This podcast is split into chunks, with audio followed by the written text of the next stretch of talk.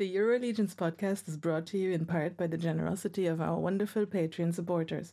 Visit patreon.com/the EuroLegions Podcast for bonus episodes, behind-the-scenes content, merchandise, and more. Now, let's get to this week's show.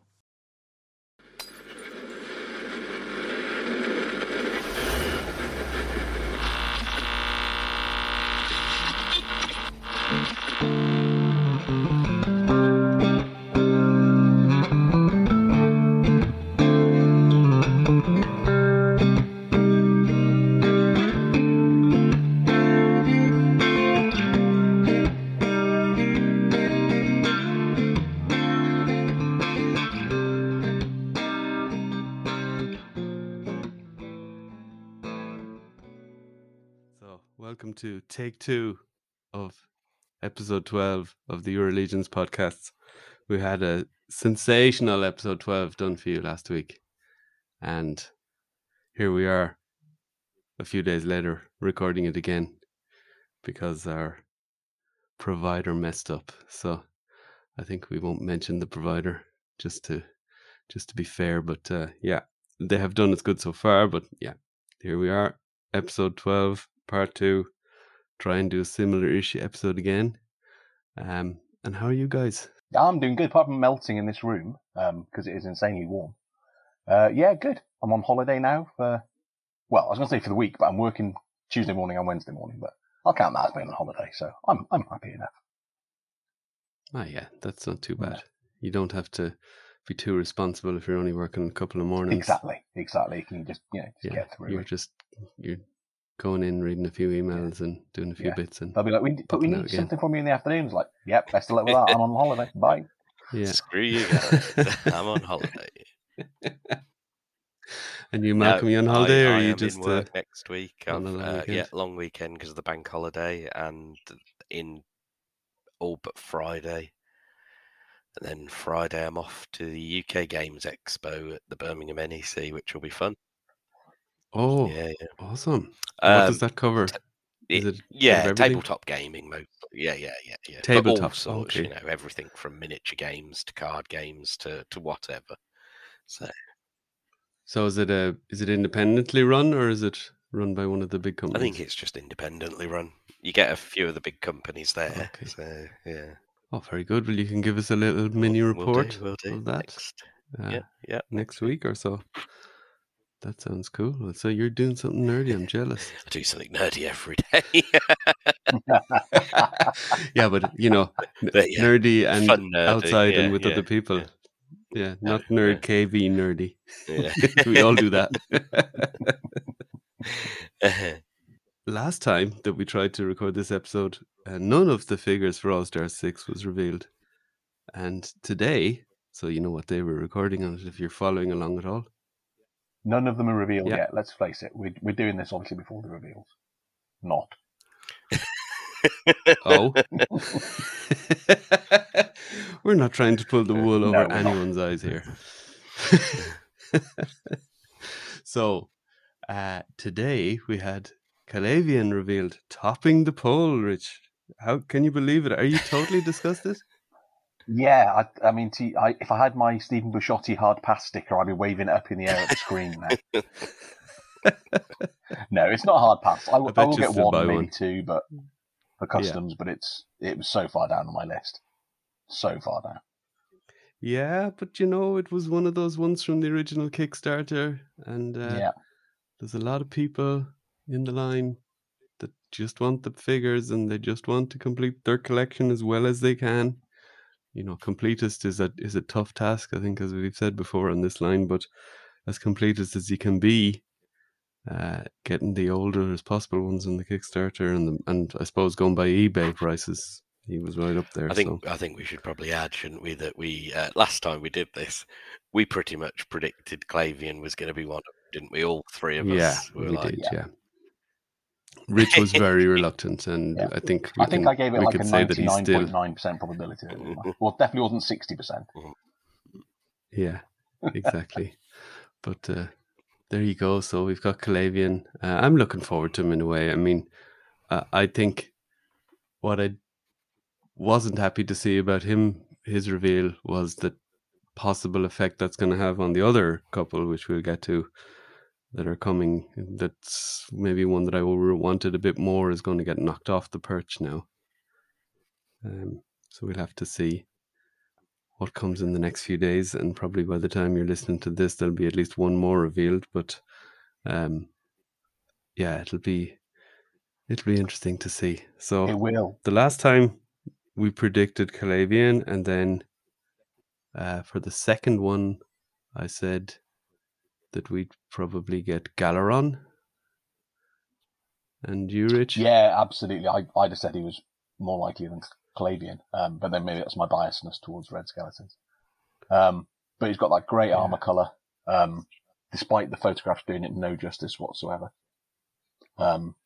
The actual armor in person, or from what I've seen, better pictures in person, I don't have one, is amazing. And just a customizer's dream. You know, yes, it's old parts, which might be a slight negative, but for customizers, you know, you can do so much stuff with that.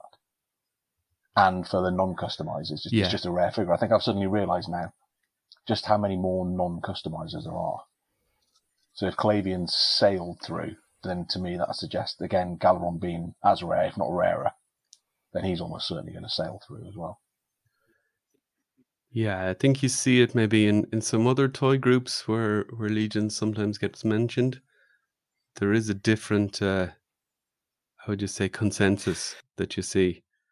And I think you could imagine in this scenario when people see Calavian being revealed as the first one in places outside of our usual haunts, like the Cabal and the different customizing groups and the different kind of faction groups, I think people would be saying... you know, yeah, it's obviously him. You know, he's whatever, 100 quid on eBay. And of course, it makes sense to reissue him. But yeah, we all have our own little preferences. Yeah, I thought Galeron had been there as well.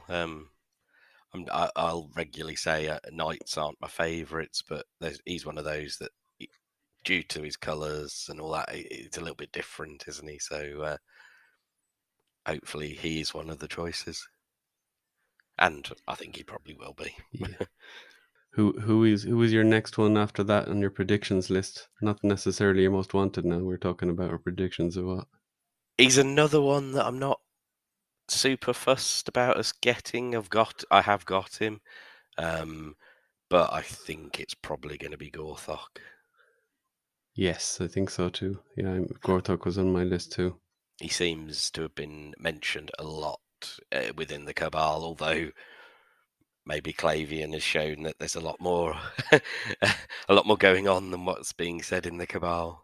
So. Yeah, if Gorthok doesn't get through, then I'm really never following the Cabal again. Storming out.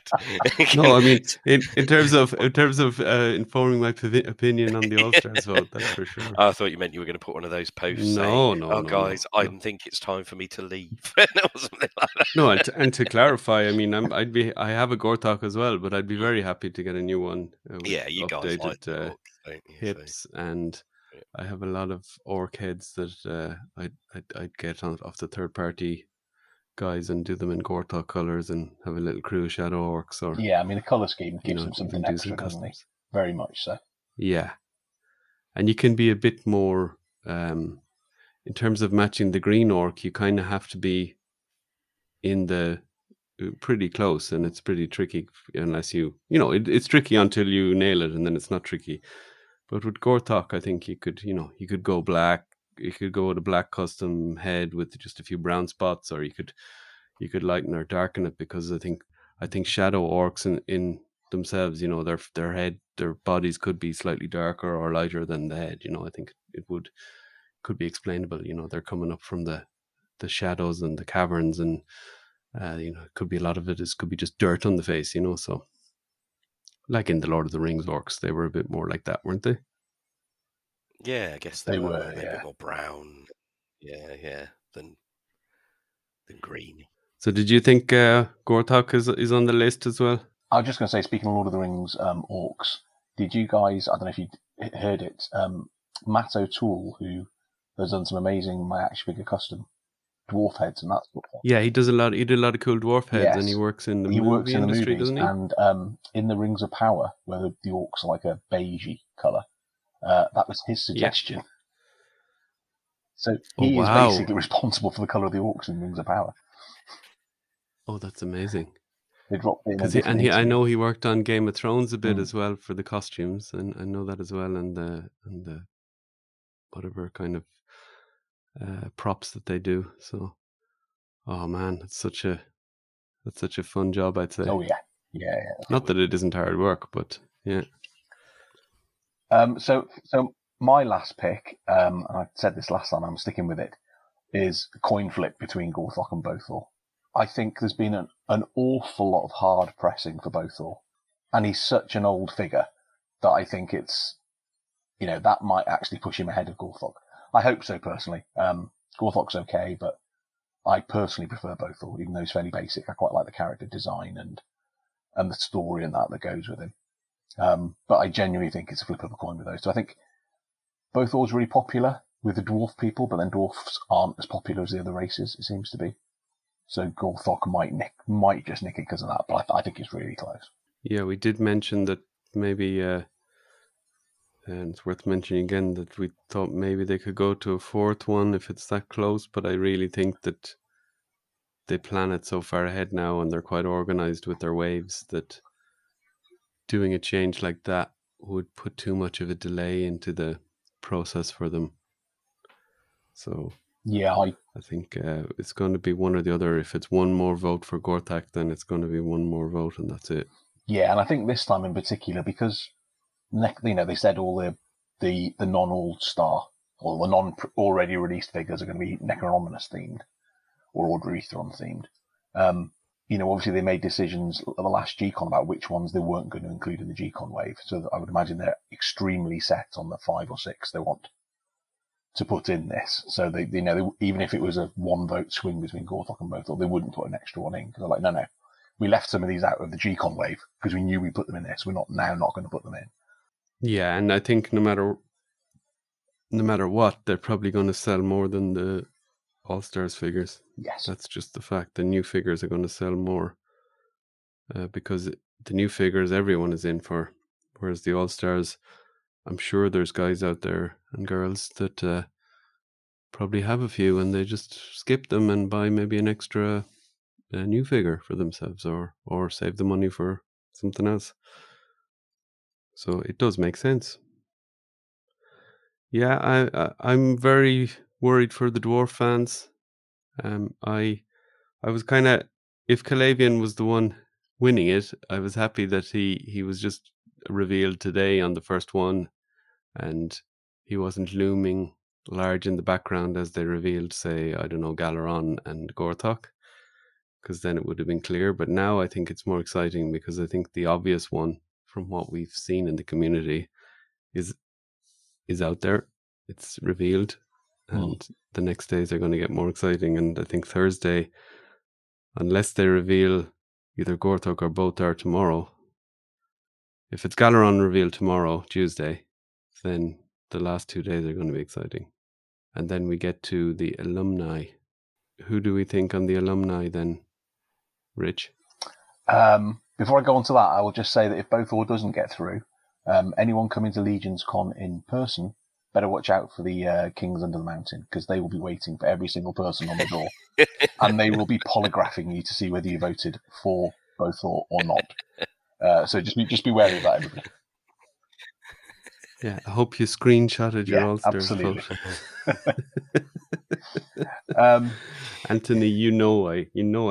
both. Yeah, so did I. If I could have stretched to Bromden, I would have as well.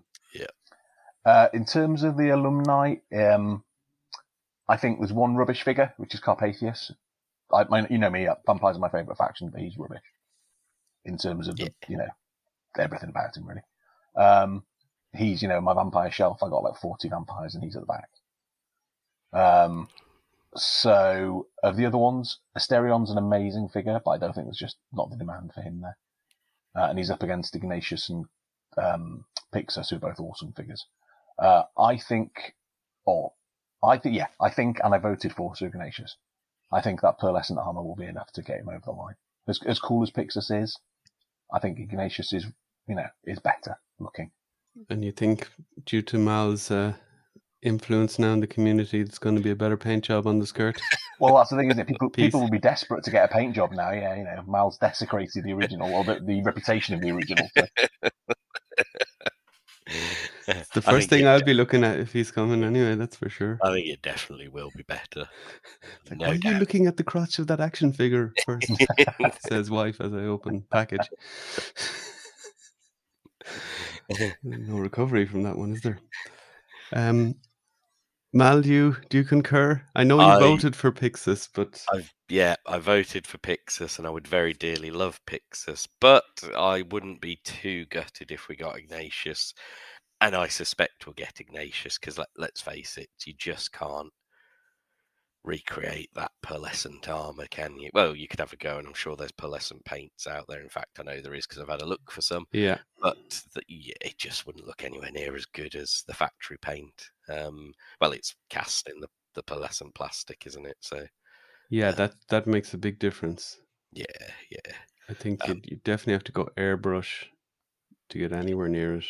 And that's not a very common tool with most people. For understandable reasons.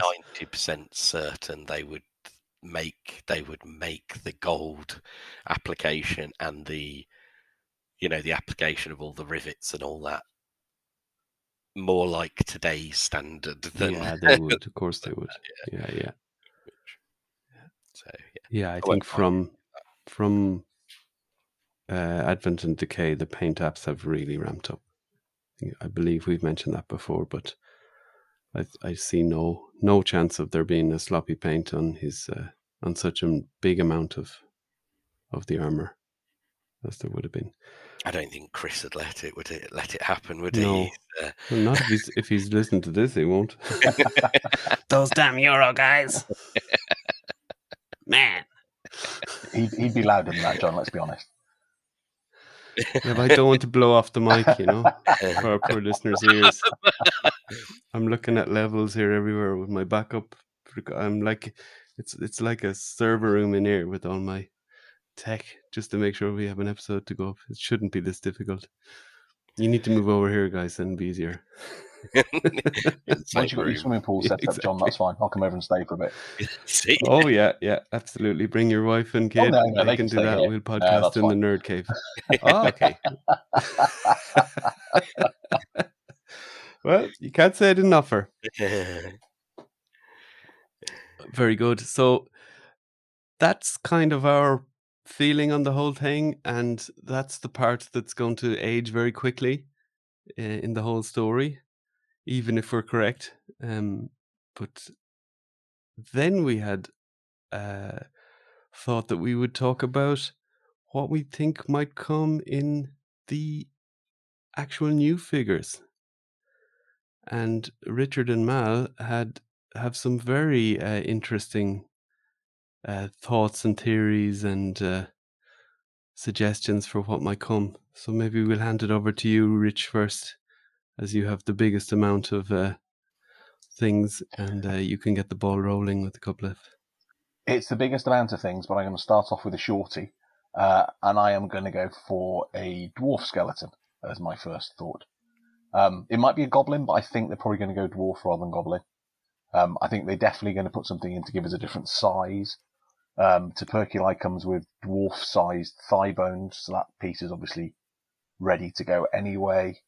It might. Yeah, we were all nodding our heads in kind of smart future predictions when we heard of the dwarf-sized thighs there. We were absolutely. Kind of adding up all the parts then to see could we make a full skeleton. I think that was the missing piece. So yeah. It might also sate the dwarf people too, because if Bothar doesn't get in, they're going to be so angry. So distracting them with a dwarf skeleton might actually help as well. And do we think bearded head, helmeted head? How would you look at it? Just full skeleton the size of a dwarf?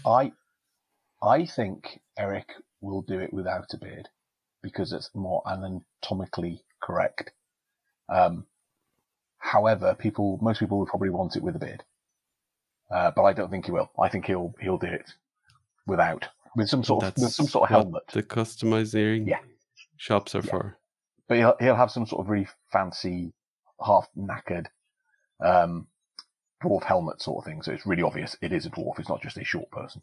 We could get two heads, couldn't we? We could get a, like, I mean, I'm thinking even if they just redo the Ilgar head, Ilgar / standard dwarf head as one of the heads. Yes. Yeah. Would be cool. Man, I'd be happy enough with that. Absolutely. Yeah. Or shove a skeleton plate into one of those new type knight helmets. Yeah. Skeleton dwarfy. Yeah. They have lots of options now. They have so much dueling that, you know, we're playing checkers and they're playing chess, isn't that it?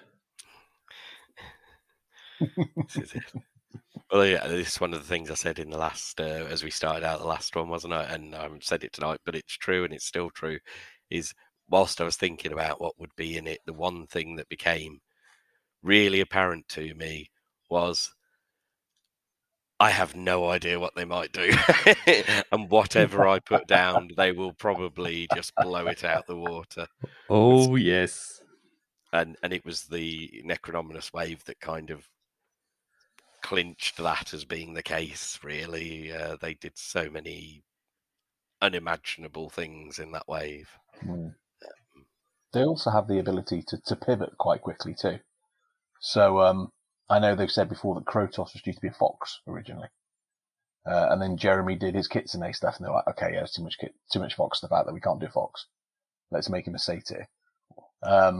So again, you know, if they've got an idea to do a dwarf with a beard, and then somebody else puts one out that looks exactly like that, they're like, okay, yeah, that's fine, we'll do it unbearded. Yeah, they're kind of fighting, not fighting, but they're have to keep an eye on the third party community in order not to look they like. Do, which must be really difficult because it's... Yeah, but at least they have Jeremy now in there that can he really has his finger on the pulse in that regard. So I think often it was Jeremy that was causing them not so much problems, but that was coming up with the ideas that they might have come up with themselves. So yeah, I would imagine if he goes, Eric, I'm thinking of doing a squirrel vampire, you know, he'd be like, no, I got one of those lined up. Don't even think about it. He's like, okay, never mind. Yeah, what's the meat? Like, and I'm sure Jeremy's in on a lot of stuff now, but I mean, I guess some of it's quite far down the line. And what's the team meeting? Is it like, you know, just Jeremy come in and say,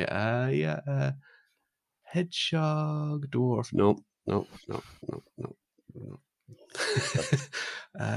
Porcupine? No, I would buy that. What? Yeah, I know. I would buy a hedgehog dwarf. I know. Yeah, I was just trying to say words that would make you perk up.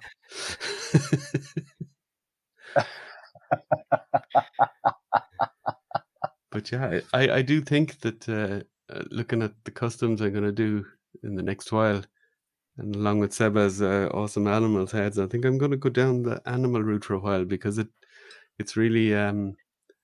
It's different to what's available. You know, there isn't that many anthropomorphic characters in the line. There's enough, but there could be more.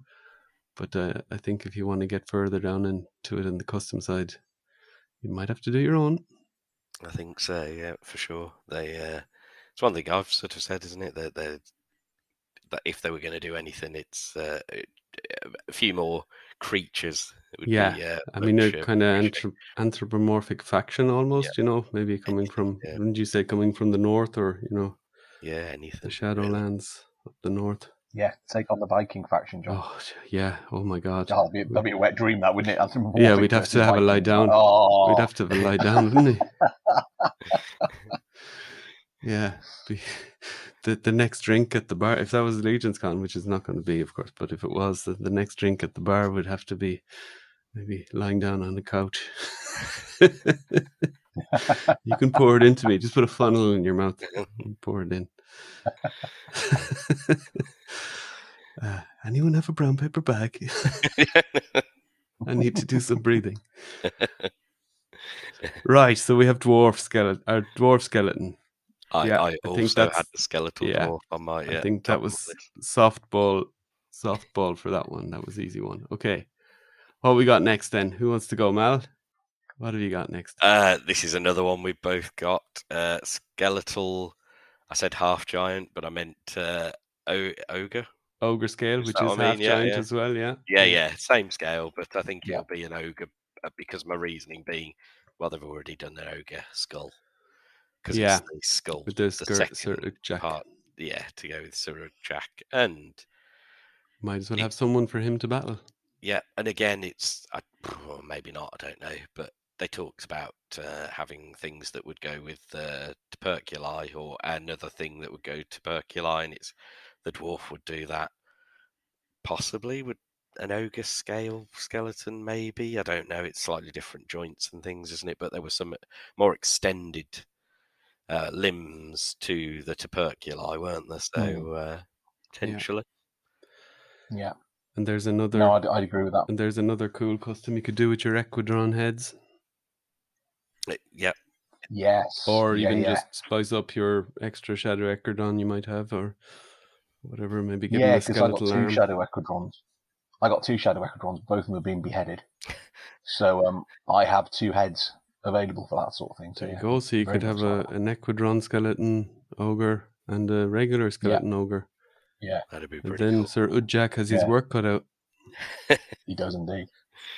I think using that faceplate thing too, Mal, like you said, I think that's almost a shoo-in because obviously they can do it easily enough, and also then it means they're designing a rear helmeted head to go with it. But because it's a faceplate one, they can then use that again and again, sort of thing potentially. So that would be a very easy one. I think everybody wants an ogre-sized skeleton too. Yeah. I think it was an ogre-sized skeleton and a skeleton horse were the two bigger things that everybody wanted.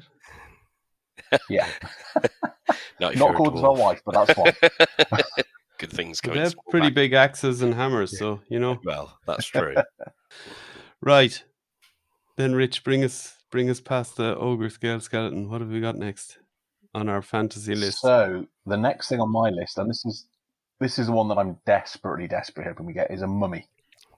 Yeah. It's a mega fantasy trope. Yes. I think it would sell like mad.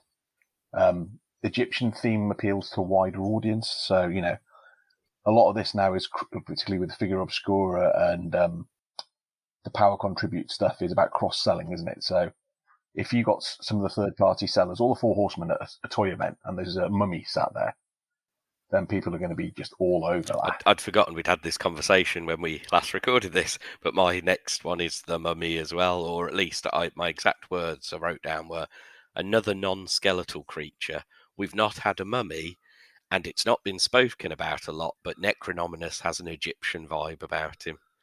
If you remember, I sort of touched on the fact that he had that sort of Egyptian look to him. It reminded me of, what was the Egyptian faction in Warhammer, Rich, you mentioned? Tomb Kings. He's got that vibe about him. And they're just about to release a new Warhammer or an updated Warhammer thing, and the Tomb Kings are one of the main factions again. Oh, I must look them up just for... They've binned off a lot of the side ones, so like the awesome. Like the Vampire Counts has gone and this sort of stuff, much to my horror, and the Dark Elves. But the Tomb Kings are one of the things they're keeping, so they're clearly popular type characters. Yes, clearly. And they look... spectacular, don't they? You can imagine the fear. And can you imagine what they could do with soft goods? I mean, that's one thing that might stop them doing it is the cost of soft goods, but the potential for soft goods is just incredible, or something like that. That's the other question I had. Would you do like a Maxilius the Harvester, bear skeleton covered in soft goods, with maybe a new head, like the Sebadom head that he'd done with the mummy? Stuff carved, the it's actually sculpted stuff, but then you've got the body done in the soft goods, or a mixture of both, or they could go many ways, I suppose. The soft goods might be the shortest path to it, though. Yeah, I mean, economically, I guess, the Maxilius skeleton with a load of soft goods on is the way to go. But I think a combination of the two could be, ideally, you'd probably want hands with like bones sticking out at the end of the fingers, but with skeleton, with mummy wraps around and that sort of thing. So you might want to tool those up. If you remember in the Undead Builder Pack, you've now got new 2.0 arms, skinny arms, so they could use them. Yeah. In fact, were there hands in there as well? Skinny, bony hands? Because I think they, I don't think they had. Wrist guards on them. Yeah, that would work. That would work great then. I think you could do it sort of a light grey or a light brown, couldn't you? So it could look They could fit in. But it's one of those where they then could do really like Maxilius and do two different figures in one, because then one of the next things I talked about was a ghoul, but then sort of felt like it was. I feel like a ghoul is perhaps too close to those undead builders, or a bit close to Okiatos in what I would think of as being a ghoul and the way they might be built. Yeah, when you mentioned ghoul, I thought of Okiatos in terms of the build. Yeah, that's kind of with maybe more soft goods. I mean, a ghoul just—it's his head that you'd get the. And I think a real ghoulish element that looked different from, I think. True. Yeah, and I think in my head too, a ghoul always has like tattered clothing and that sort of thing. So that would give them an option again to show off with the soft goods nowadays. They can just go, yeah, here's some really tattered, dirty-looking clothing, which you can use on all sorts of different figures after that. The Undead Builder Pack comes with sort of new, skinny, ghoulish hands and... ghoulish arms, but they do wear braces. They do plug into the braces.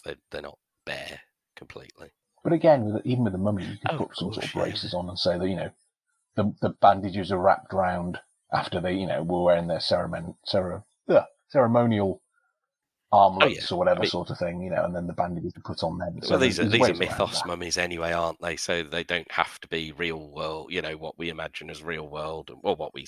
sort of know and see in real world mummies. They can be whatever Eric wants them to be, can't they? You know, so.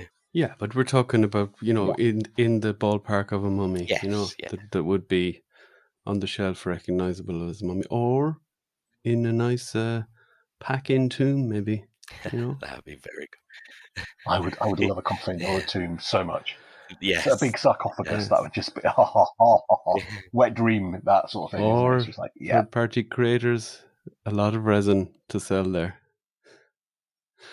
And then, or you could buy the diomakers would also invest in all the Indiana Jones stuff to get the or of course there was wasn't there a piece that looked very sarcophagi-ish in Chris's Biblical Adventures? Yeah, Biblical Adventures.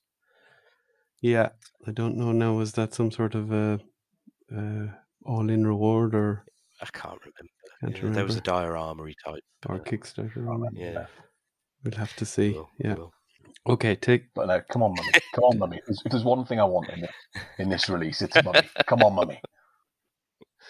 Is there such a thing, a concept anywhere else of like a vampire type skeleton? Sort of that's the problem, isn't it? Okiatos has a vampire head on a skeleton body. Yeah, so. But you know, he's a was it a Rakagast? Yeah. So he's. But could you imagine the vampire skeleton, Rich, or is that a bridge too far for you? No, I could definitely imagine that.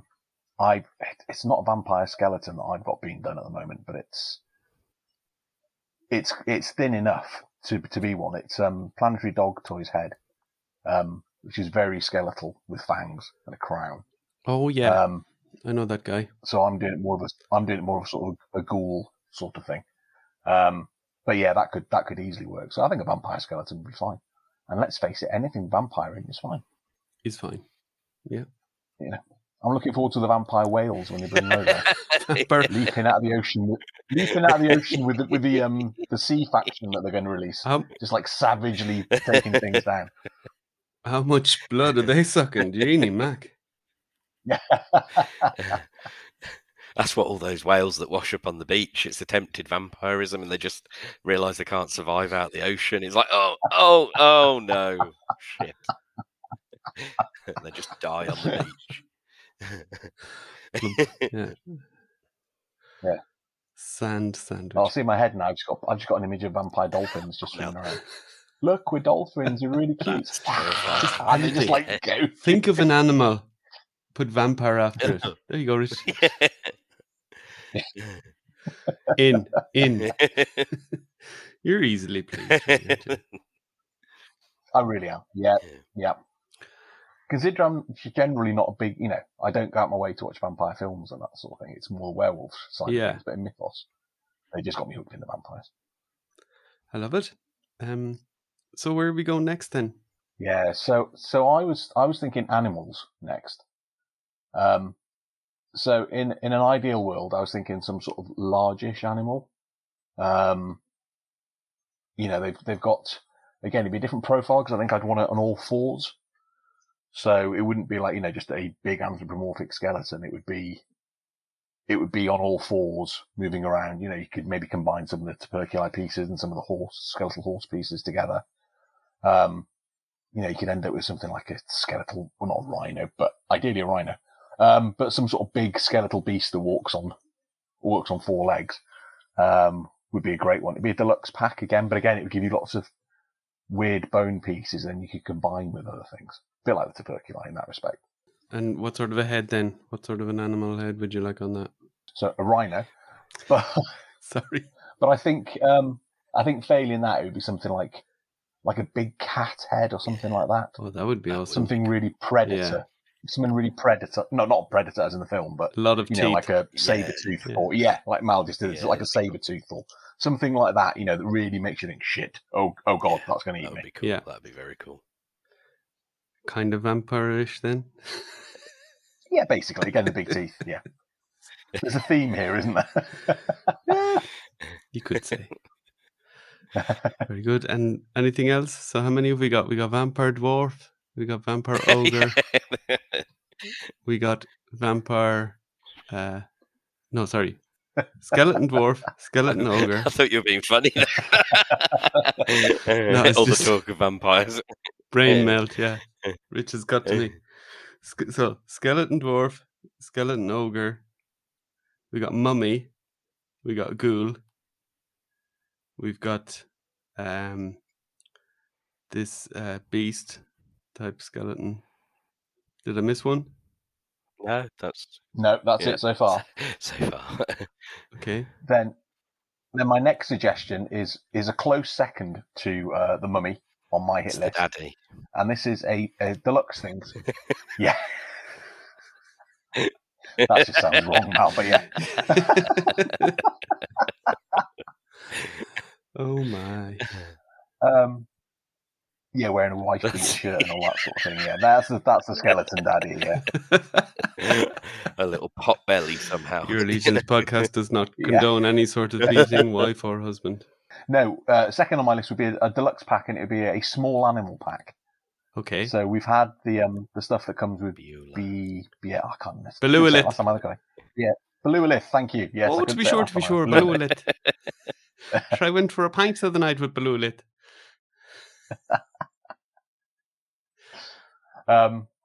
But yeah, you know, we've got the little animals that come with her, you know, the snake and the vulture, chimera and a vulture, and a vulture and all that sort of stuff. Yeah, so you know, we could have, for instance, a skeletal vampire duck. Yeah, that would be incredible. Oh my goodness, that would be nightmare fuel. I couldn't let my kids see that; they'd never go to bed on their own again. Even just a skeletal duck. But you could have all sorts of small animals. You could have cool, there's lots of cool animals. Just like the Figure Obscura Father Christmas, his sack, but just with skeletons. Yes. Surely if it's skeletons, it's a closet. Yes, that's right. Skeletons come out of closets. That's right. Although I'm sure skeletons don't have any. But I was thinking things like, you know, you could have a tapir or a capybara or, you know, small-ish things. So, you know, a dog. I mean, obviously the chimera would sort of fit in that respect anyway. Or you could have just some really small ones. You know, imagine how terrifying a skeletal tortoise, for instance, would be. You'd be like, it's a tortoise, whatever, and then it rips your leg off. Skeletal beaver. Hmm. Yeah. Everybody loves beaver, Mal. Everybody loves beaver. Daddy loves beaver. Yeah, it would be. It will get into the realms of tricky in terms of sculpting to convey what they are at a certain point in a certain scale. You know. Yeah, that would be my own. I mean, the one problem with this would be articulation. I mean, they've said with the chimera that it's not as articulated. But I think if you just got like a pack of skeleton, like accessory animals, 1 or 2 points of articulation might be enough for you, would it? Yeah, And I just think it would sell well. Again, the cross-sell sort of thing. Yeah. People are going to see that and go, well, I don't even collect Mythic Legions, but there's all the skeletal stuff that I can put with my horror collection at home. Yeah. I want a skeletal tortoise. I want a skeletal vampire. Fill out your shelf, give your Malleus, an accessory, a skeletal accessory, little sidekick. It's like the classic cartoon thing of all the sidekicks, but this is just much more grim and dark version. Yeah. Just looking at Belewlet, again. I'd love to see a skeleton Orko from Masters of the Universe, because that's what he deserves.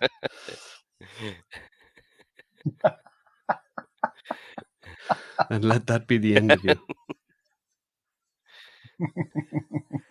Maybe he is a skeleton under all that. Oh well, I wouldn't. Yeah, hat and clothes. I've always sort of imagined there wasn't much there under the hat and the clothes. There isn't much, just an annoying little so-and-so. Anyway, we digress, okay? And anything then after the skeletal animal pack?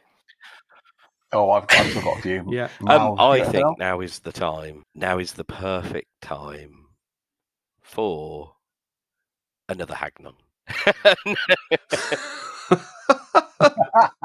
Maybe a purple Hagnon. Oh, Mal's connection is gone. Yeah.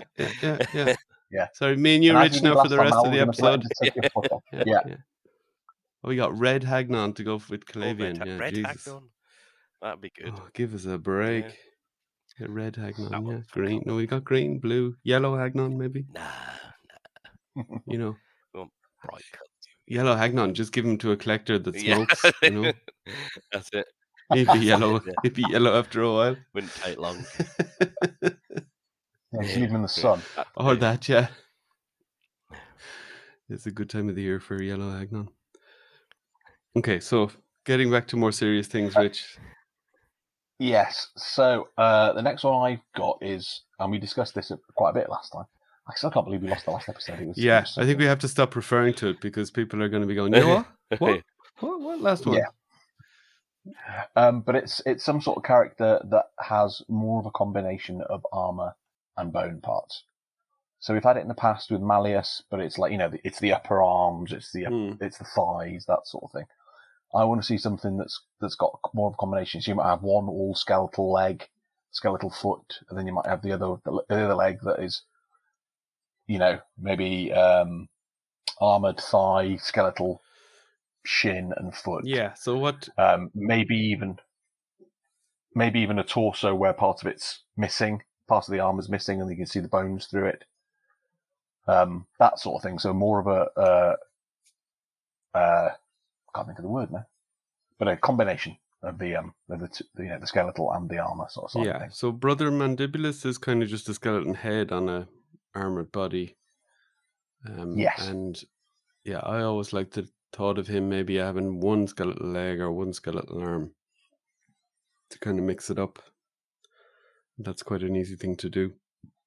But yeah, to make a character out of that and then have them be somebody, not just a builder, like an actual character that has maybe some importance in the story.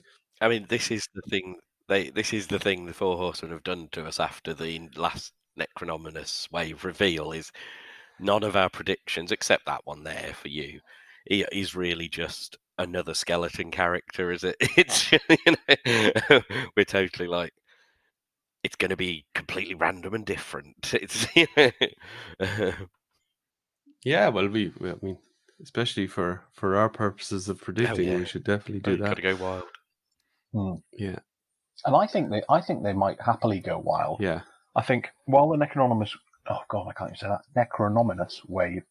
I used to be able to say that word, and then I was chatting to Travis at Legions Con, and he asked me what I thought of the new release, and I couldn't say the word, and I've struggled with it ever since. He literally just being in his presence has messed up my ability to pronounce Necronominus. You got it there. You got it there. Yeah, thank you. But I think they didn't play it safe. That's not fair on them. But it wasn't totally wacky and out there sort of thing. Maxilius was a human-sized skeleton. Yeah. Necronominus was slightly bigger, yes, but still that sort of skeleton. So But having tested the water with those, I think they might just go, shit, those were so popular, we can properly go crazy now. We can do all sorts of different sizes, all that sort of thing. Yeah, I mean, I just hope that they've already tooled the parts for the new figures with the Necronominus wave, because that's the bulk of the time frame here. And I think as successful as the line has been, maybe it's time for them to start doing that a bit more. Not that you're back at square one for every pre-order. Yeah, I think they must have done, to be honest, John. It's they must be so confident after the way that Necronominus. Yeah, if it's sold as well as we're led to believe, then you see it in the groups. There's more and more people, so you can only imagine if that converts into even half of orders. Well, I certainly pre-ordered a lot more than I ever thought I would have done. There you go. Legions Con's bigger. It seems to be selling well. So yeah, the third-party shops seem to be going on and on and on. So yeah, sounds good. Yeah. No, I still need to do another big Necronominus order. Actually, I went all in, and I've got one more Tuberculi, but that's it so far. So you need to be careful now that you don't miss out. I know. FOMO, I need at least three more. I need at least three more. Is it Conibus, the horse? Oh yeah, the skeletal horse. I've got a plan for four, like, it's not four horse in the pocket, but it's four like dark riders, four pale riders sort of thing that ride their skeletal horses. So I've got a couple of them sorted already. A couple more of them working on sort of thing. So I need another three of those horses definitely. So yeah. I think no matter how many Maxilius the Harvester you order, you probably won't have enough. So in the end, yes, as you get on to future custom ideas, you'll be like, ooh. Well, you need at least three straight off, don't you? So you've got the three different figures, and then there's whatever you want to possibly use for customs. And even me, who says I'm not a massive skeleton fan, the idea of that bear skeleton, so cool, so cool. But I think one of the best things about him is that if you do a spare skeleton character, then you've got this awesome cloak to put with another character or another custom. Oh yeah, exactly that. Which is pretty cool, no? Yeah, absolutely. So you're getting value for money, big time. You know, and then you just need, maybe if you want to really jazz it up, you just need maybe a custom head or something from a third party provider or something, and that cloak and a different build, you know, a bit more armor. Diet red, and that's your pelvicus. True representation of pelvicus. Yeah, just on the sidebar there in pelvicus, Jeremy did show Calavian with the pelvicus head, and it's definitely quite a different red. Yeah. There's enough armor separation, and I do follow this a bit when I'm doing customs. And that's okay, but it is quite different. No, I'm okay with heads being a bit different as long as they're in the same tone, you know. It gives you a red base, though. You could perhaps, you know, apply a bit. You might just need to dry brush a bit of brighter red on it or something. Yeah. On Pelvicus's head, for example, and you're probably right there, or at least there enough. Yeah. But yeah, it's a bit like with humans. You know, you often see people with very reddish faces, may say, you know, when you're talking about a white person, and then, you know, their arms might be completely pale. Unless it's the summer. I always develop the classic farmer's town up to your t-shirt line. Yeah, that's no paint match for that one. Oh yeah, I think I'm already. And to be honest, it's so hot in this room that I'm sat in tonight. I'm just saying, it's so hot in that room that I'm sat in tonight that my face is like ruby red. I wasn't going to say. As I was talking, I was like, geez, he thinks I'm slagging him off now. Yeah, no, I'm glowing red. It's so warm in here. So, yeah. Oh, Rich, but you're still coming with the heat, so that's good. Yeah. So next up on my list is... I was going to say zombie, but that sort of falls within Malcolm's ghoul sort of thing. I think some sort of flesh melted face thing could be cool, but that falls within Mal's thing. But in a similar vein, in terms of soft goods, I'd want to see a necromancer. So we have the Necronominus, who obviously, you know, is the main raiser of the dead, but he can't be doing it all. Mythos is too big a place. and he's only just come back, and obviously someone's been raising all these skeletons in his absence. So I'd like to see some sort of, not a skeleton one again, I think we need something different. So a ghoul or a zombie or, you know, or just a human with really weathered features and, like, you know, sunken face or whatever sort of thing. But somebody like that who could be one of the necromancers as well. And then that gives you the option to do massive cloaks or really tattered clothing, you know, that sort of thing. Maybe a magical effect or two as well. Yeah, definitely. And I mean, as you say, the sort of, they can be human, but, or, you know, that ilk, but very twisted features maybe, so they don't look like they necessarily got a human head or something like that. That'd be a really cool idea. Definitely. I do like the whole thing of, you know, taking a little bit of the burden from Necronominus. Yeah. I think that's good. You know, not that he wouldn't want to claim it for himself anyway, but I think that would be interesting. And I mean, I think they could use a bit of the Thrace Retailer design maybe to you know. Yes. Yep. You know, maybe not the same head sculpt, but something similar. And the body parts, obviously, just stick a skeleton arm in there.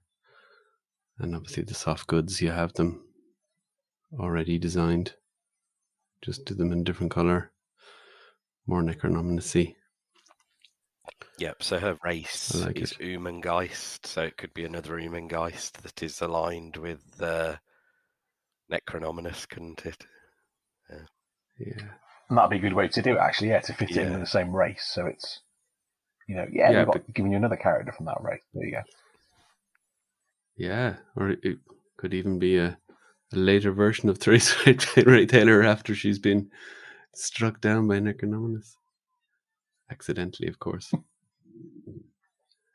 Their selling points would be like, so the Poxus Wave is coming out later this year, so all enjoy Thrace, but you all know she dies horribly because here's the undead version of her, which you'll get a few months later. Yeah.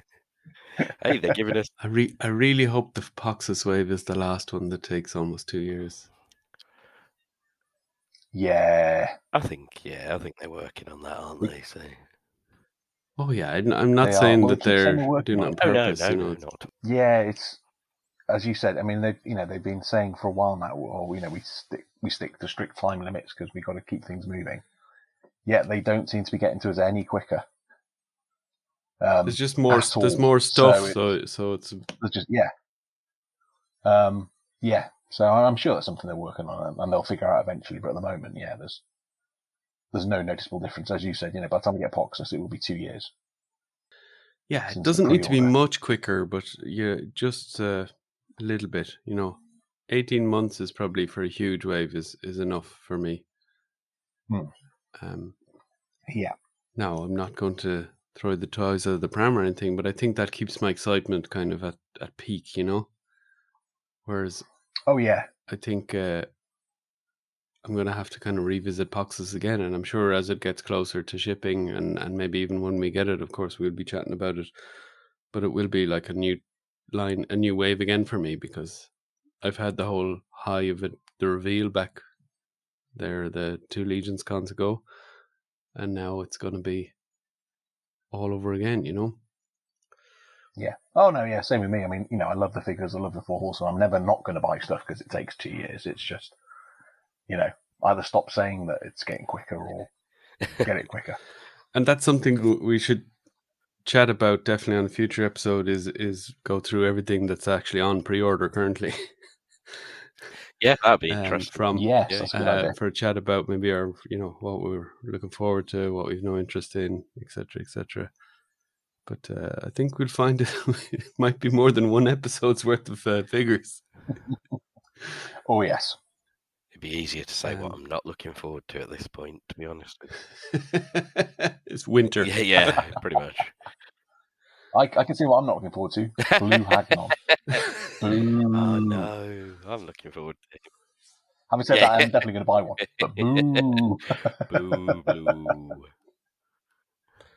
So do we think that we'll get any translucent parts in this wave? I think the Undead Builder Pack was the... No, I'm not sure. I think the Undead Builder Pack's where we're getting the... the new Hagnon, obviously. Yeah, for me, some of the differentiation of this line from others in terms of quality is the paint. Yes. So, when you give out, it's fine to have that blue Hagnon and all that. That's okay, you know. I'm only slagging in a way, but too much of that is kind of taken away what's really good about the figure in some ways. Yeah, for sure. It's a gimmick. It's a nice little. Every so often they do something a little bit different like that. Yeah. And, you know, even me, who's a massive fan of like translucent plastic, wouldn't want everything to look like that, you know. So. No. Well, they seem to be doing it in a sensible way now, or in terms of the convention stuff. So there's is it Dimitrios, whatever his name is, for PowerCon, and the Vorgas 2.0. You know, they both come with translucent parts, which sets them off as. That's the con exclusive element. Yeah, it's not essential for the figure, and I love that. That's they can continue to do that, and obviously, if I can get the exclusive one easily enough, or like we're going to Legions Con, I'll definitely get the exclusive Vorgas, but I'm not going to go out of my way to get the PowerCon one.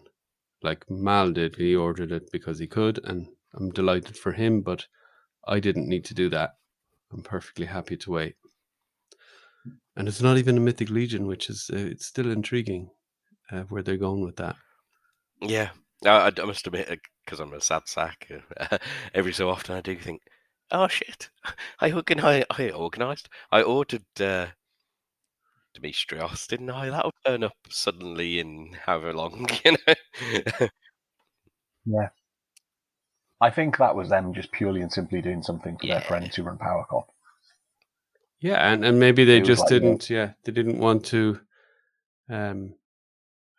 dilute their main line with it, because they didn't want to put it in the main line, and Figure Obscura, they didn't want to change that concept and how it works. So they've just made it something different, and they might start to go, they might start to build on that, but I was fine with it, as it. It doesn't have a bio related to Mythic Legions, but you can still stick it with your Legions. That's no bother. It'll be interesting to see what Rich has 170 odd customs or so, or however many. We're just going to say that many. That's probably a low ball. With these Mythic Legions, my wife's listening. It's about 12. Oh, she sorry, 12, and there was one I sent you last week which made it 179. Yeah. It's definitely not 400 or so set up or planned. Definitely not. Yeah, exactly. Rich Jones 1, 2, 3. Yes. Oh yeah, we lost that, didn't we, from last week? The Jones 1, 2, 3. Jones 1, 2, 3, 4. Yeah. 1, 2, 3, 4 on eBay. He often has good stuff. Look out for it. I can buy stuff from me now. I can bring especially you UK people. And if the transaction doesn't go well, you can flame him in public as a host of this podcast. So, now you can really trade with confidence, because the guy's out there. And nobody that does a podcast about action figures is ever going to have an eBay account that messes you over. So this is really trade with confidence here, Thanks for that, John. Yeah, no pressure there at all. Yeah, or this will be the John and Malcolm podcast if you... Yeah. Get up to some shenanigans on eBay, but if I know you, Richard, that ain't going to happen, because you are Mr. Straight with eBay, whether it's buying or selling. And I think you like your customers to have a good experience, and when you buy off eBay, you like to have a good experience. So I think you'll be fine. Yeah, I've had so much feedback saying amazingly well packaged, etc., etc. So yeah. And the most important thing about any selling online anyway is if things can go wrong occasionally, and if they do go wrong, you just make them right. That's literally the only advice I'd give to anyone selling online. Obviously do as good a job as you can, but if you mess something up, or if or if the customer comes back and complains about something and you don't think it's a big deal, suck it up. It doesn't happen all the time. Maybe don't sell to that person again if you really had a bad experience with them, but make it right, move on, even if it costs you a few quid. Yeah, absolutely. Oh, yeah, yeah. No, definitely. Did we have anything more for the Jones... Mystic Meg? Sorry, the Jones 1234. Yes. Thank you, the Jones 1234. Yeah, yes. Right, that's my public service announcement then. I got one more for the Necronominus wave, and then before we move on to Aetheron. Go for it. So this is the more out there one, but I'm hoping we get a two-headed skeleton. Ooh, obviously, this will be a brand new design for the line, but Belewlet, and I've said that right for once, actually has a two-headed companion. So, you know, they've shown they type can of do theory it. Then in terms of design with the big fig, yeah. Yes, I think so. Yeah, and it could be a humanoid type thing. I think once they've done the first two-headed, I'm saying it like I know what they're doing, but once they've done the first two-headed torso, that then they've then got the measurements and everything else, so they can then start doing them with armor on or a fur chest or whatever they choose to do, sort of thing. And I think this is a good time to get that in because let's face it, a two-headed anything is creepy as hell. Sorry, John, I know we discussed this last time and it upset you slightly, but, you see videos of people with two-headed snakes, two-headed turtles, all this sort of stuff. I slept okay that night, so I mustn't have... Yeah. And they're like, maybe they're so cute! And you're like... Yeah. No, they're not. No, they're not cute. They're terrifying. Yeah, I don't want to see a one-headed snake coming towards me. There might be a two-headed snake coming towards me. No. But if you're going to have a skeletal faction in an action figure line, yeah, you might as well... embrace that side of it. Yeah, absolutely. So go the weird, go the creepy, go the unusual, and then as I said, they're so, and they're so clever they can then convert that into a knight, some sort of random knight with two heads, or some sort of random orc with two heads, or whatever. Once they've got the measurements, they can then go ahead and do that. So, yeah, and so my thinking around that is that I guess they have two ways of doing it: either do a torso that has some sort of two neck peg setup, or they do an adapter for the existing torso that kind of makes the single neck a double neck. That could also maybe work. That's a good idea, John. Yeah. Yeah. Sometimes. I can't remember if we discussed that last time or not, but that is a good idea. I butchered what I was trying to say, so I had a whole few days to actually make that sound like it wasn't just off the cuff. No, that'd be much easier. See how good I can be with some time.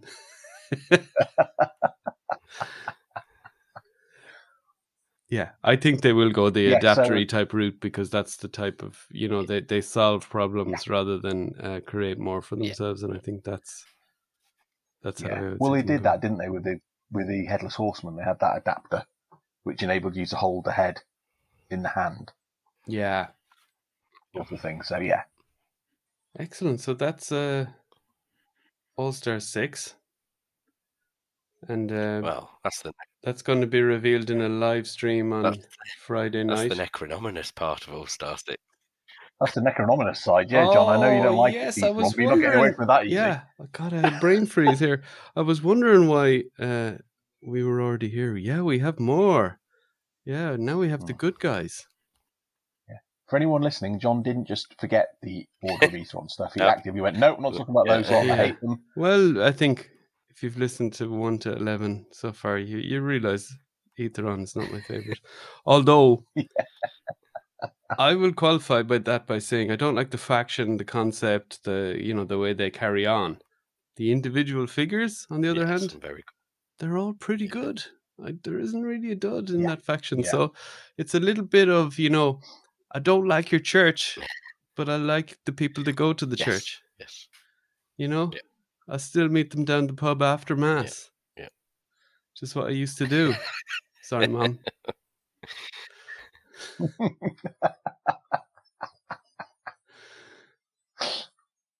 Okay, well then, Aetheron. Yeah. Let's sit back, Rich, and you tell me what you've got. Well. So last time I said a griffin, but in hindsight that was a silly thing to say because the body, I was thinking horse body to use, but it's not close enough to make that likely, unfortunately. So I'm going to go Pegasus instead, which I think should be a relatively straightforward thing for them to do. He says without knowing anything about toy design or building. But again, you know, it would fit in well with Aetheron. You know, there's this whole, like, you know, pious coming from the sky to save you type thingy. So I think a Pegasus would have fit that. The only downside, of course, is we've already had Bishop. So whether they do a second one or not, that close. Oh, yeah, I'm not so sure we're going to get I don't think we're going to get it, but I think we can definitely pontificate and predict about it. I was going to say, and then I knew as I was saying it, I'm really making a fool of myself. But I was going to say, I don't think we're going to get a mount with this All Star. I know they did it last time, but I feel like the mount. So if we get a mount, it's Malcolm. Yeah. Just, I'm an idiot. Just at him. Remember everybody spam our account if we get a mount. Yeah. Mal, you know nothing. So then I'm thinking now in practical terms. Are we looking at the horse body that we have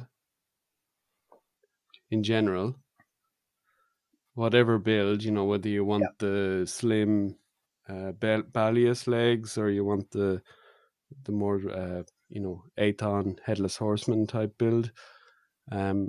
And then do we get the wings coming as a kind of a saddle attachment with the kind of wings coming out like they are attached to the horse? Or do we get a bit of a torso piece that maybe gets tooled like the old Masters of the Universe classics, Swiftwind, for example, where she had kind of peg holes for the wings? It would be interesting to know. And then what type of wings? Are we going to get big-ass wings like we have on the demons? Or are we going to get more dainty type wings, more closer to the Sphexian type? Which would be easier to do, maybe. And easier to work with. I think the best-looking thing. The best-looking, would be? Yeah. Best-looking would be the wings to actually be part of the torso. However, as we've discussed already, for horsemen are very clever at doing add-ons and that sort of thing to work around that. So I think some sort of saddle that incorporates the wings and gives them probably an extra bit of strength, then that's probably the way to do it. Yeah, which is where I would think they wouldn't want to be as bulky as the demon wings in terms of weight, because that would be very clunky on the horse. You know, it's hard enough already. I reckon we'd see some new wings for that, I think. Yeah, it would make sense. You know, if you're going to do a mount, you tool the wings and the saddle attachment or whatever way they solve it. And the rest could be pretty much existing tooling. So, and who's on that mount then? Gwendolyn Eversbrand? Do we decide on that? Oh, well, I think, well... One of my choices was, do we get Gwendolyn 2.0? Is that a possibility? Ooh, yeah, she's very well done in Advent. She is. Just maybe reinforce her ankle. Yeah. Rich is shaking his head. We said last time, didn't we? Yeah. Yeah, I am shaking my head vigorously. We need a four horseman, never mind head pack for this. We need an ankle pack.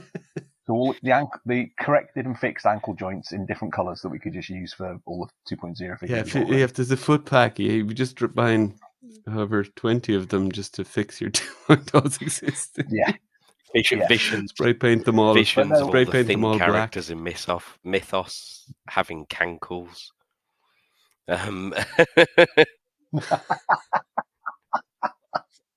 Like Jeremy does with some of his customers, where they got much bigger feet than the body sort of thing. It's just like, there we go.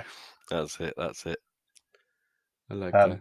But no, I was actually going to put my Gwendolyn on eBay and sell her. And then I think I can't remember which one of you it was that mentioned Gwendolyn riding it last time, and I'm like, nope, that's not going anywhere yet. Just in case we get a Pegasus.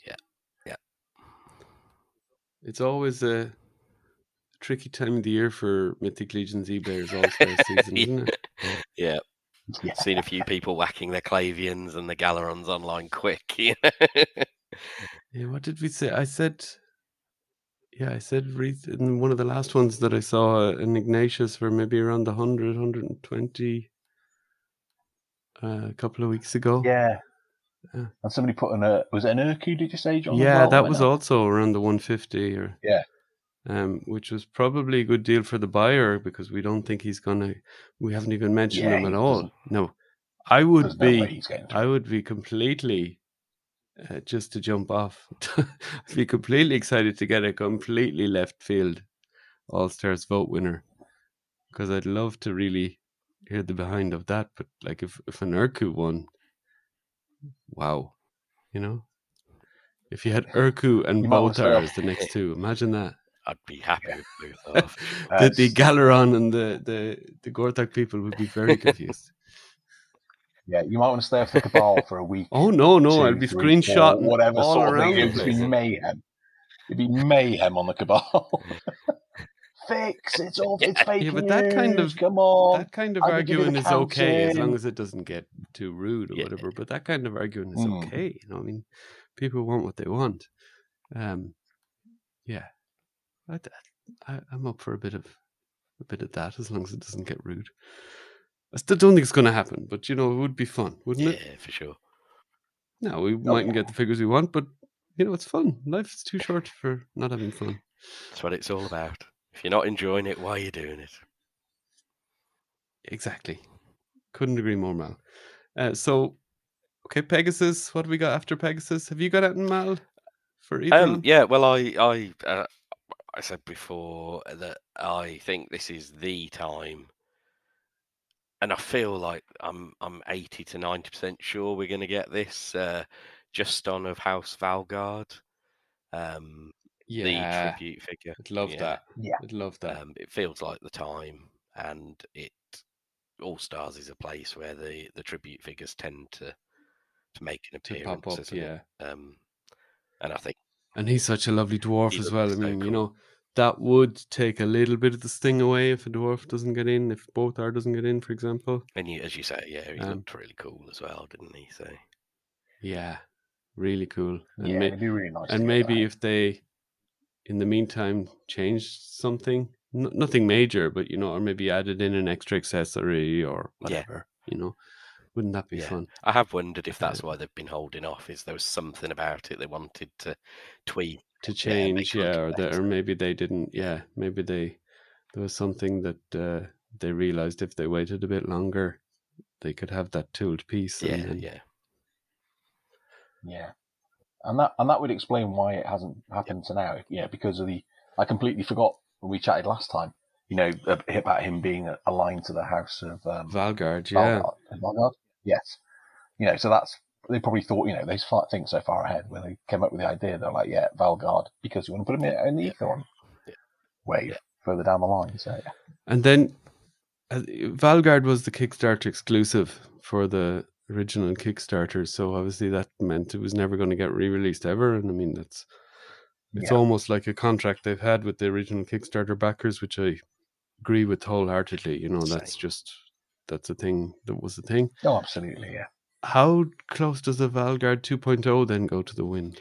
You know, I personally think a 2.0 would be okay, because I think at this point they would make it so different to the original, as we've seen with previous 2.0s.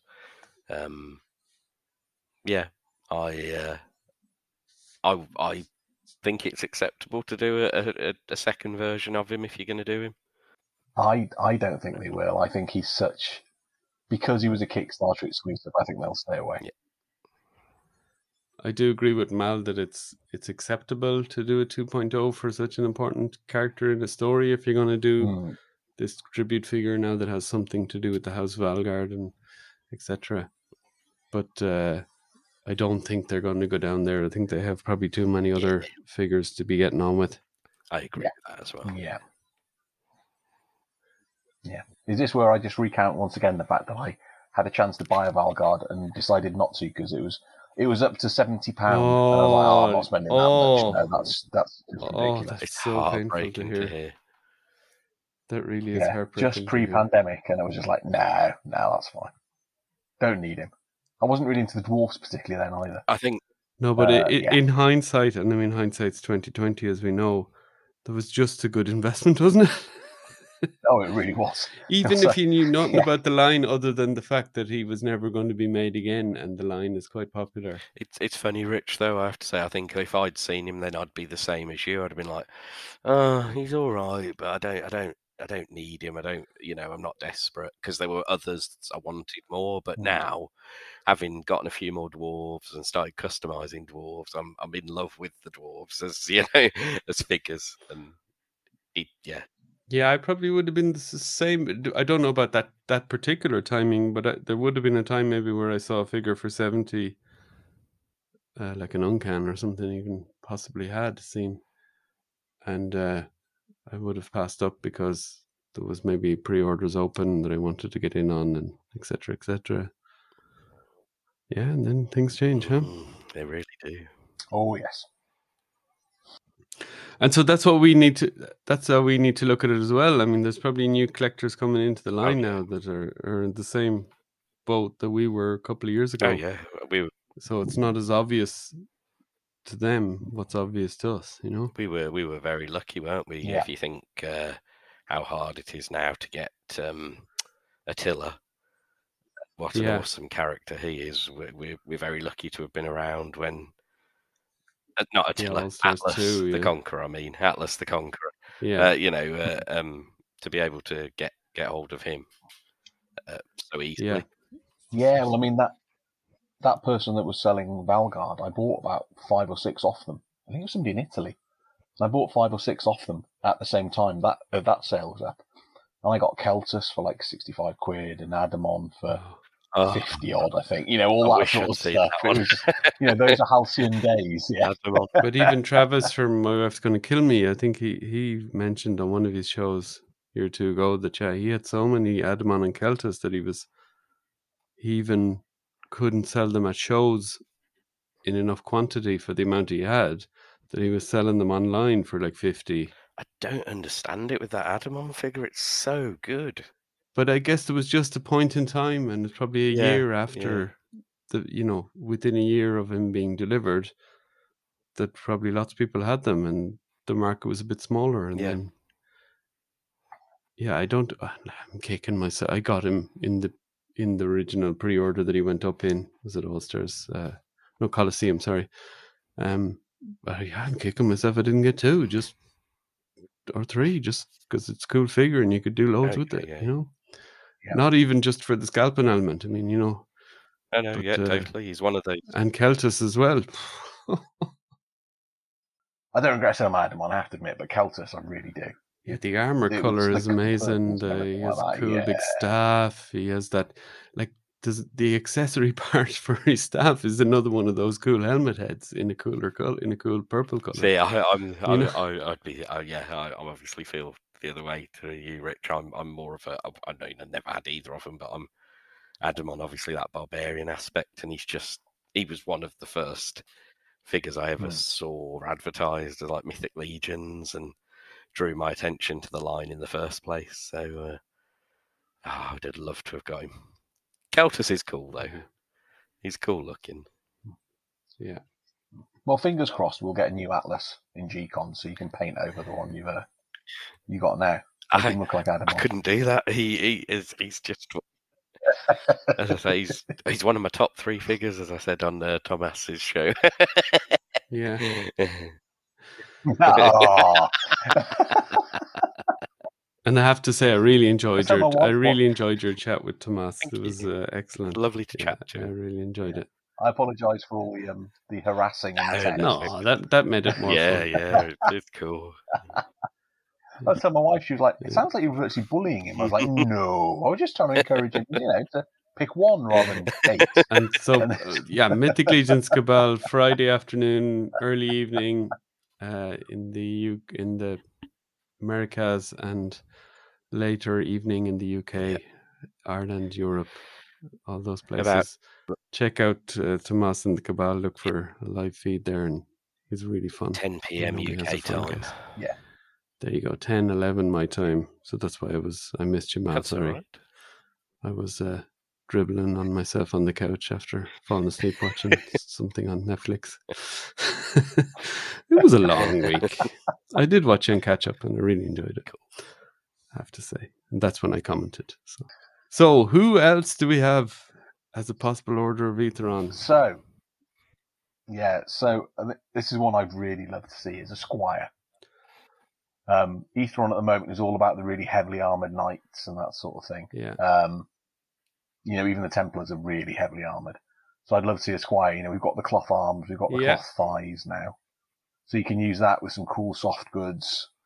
You can get some really cool different accessories in as well, sort of thing. And use the thinner torso piece that's coming to make him a little bit less of a bulky character. Yeah, and then you've got the option as well then, and they could even do this potentially with two different colour soft goods. So you could have him as Sir Alderic's squire, or you could have him as Gideon's squire. And then you got the, you know, they could do soft goods in different colours depending on who you wanted to put him with and that sort of thing. Or you then have two options for two figures, sort of thing. And it's a custom head. It's a kind of a legion buildery thing, so it's a customizer's head. Perfect character. You can just fill in your ranks a bit with this type of the character. Oh yeah, absolutely.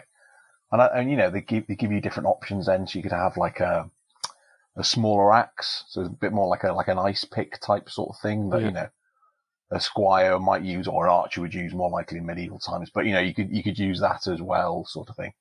It just gives you something different in that order, you know, because they are all heavy armoured knights at the moment. And they got lots of horses. So if you got the horses, you need the squires. Oh, you can come with a footstool. You can come with a little footstool that the knight can stand on to get the horse. I love all that stuff. That would be awesome. I love all that stuff. I mean, that's why I love all the third-party stuff, like Anthony Velez's barrels. I'm obsessed with them. I could paint them forever. In slightly different shades of brown. So, yeah, we're living high life now, aren't we? Someone, one of the guys in the European group, I think Denny, actually, a guy who I've chatted to online for ages in the Netherlands, and sold him stuff over the years.